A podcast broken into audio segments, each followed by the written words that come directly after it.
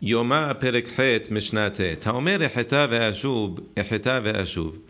somebody says, I'll sin now, and eventually I'll make teshuvah, and he does the sin.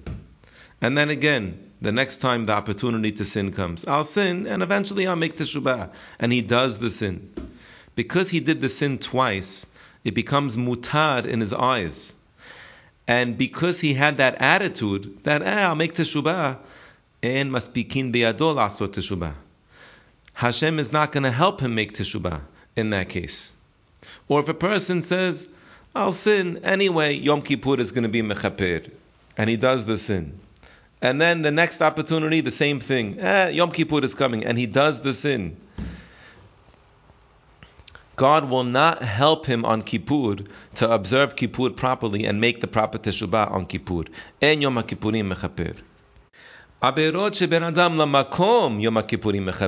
between men and Hashem, Yom Kippur atones. Averot sheben adam lahabero en Yom Kippurim mechaper. Habero. But between man and his fellow man, he's not atoned until he appeases his friend. Rabbi Elazar ben Azariah is doresh that very point from the pasuk. The pasuk says, "Mikoh hatotechem lifnei Hashem titharu." From your sins that you do in front of Hashem, meaning that it's only between you and Hashem. For those sins you get purified on Kippur. Now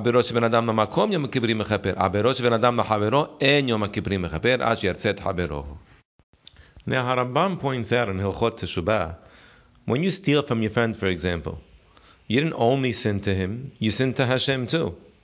So even if you pay him back and you get forgiveness from him, but you still have to deal with Hashem's half of the sin that you sin to God by stealing. So you still have to say vidui and commit that you're never going to steal again and regret that you stole in order to get atonement with God.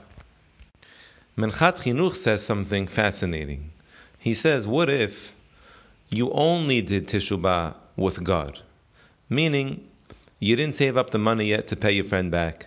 You didn't ask your friend forgiveness yet but you did vidui alone between you and God. You said, Hashem, I admit that I stole. I commit never to steal again. I regret that I stole. Does Hashem at least forgive his half of the sin?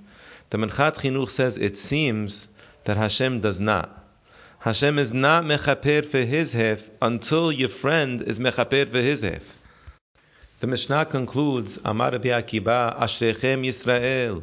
Fortunate are you, Israel. In front of who do you take that first step to do teshubah and God helps you along the way? And in front of who sometimes you don't take the first step and God pulls you to purify you.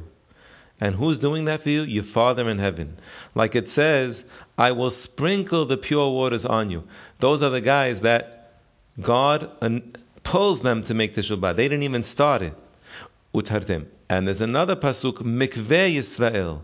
God is the mikveh for Yisrael, meaning you have to go into the mikveh. Those are the people that start the teshubah process, and God helps them along. Af Hakadosh Baruch Hu et Israel.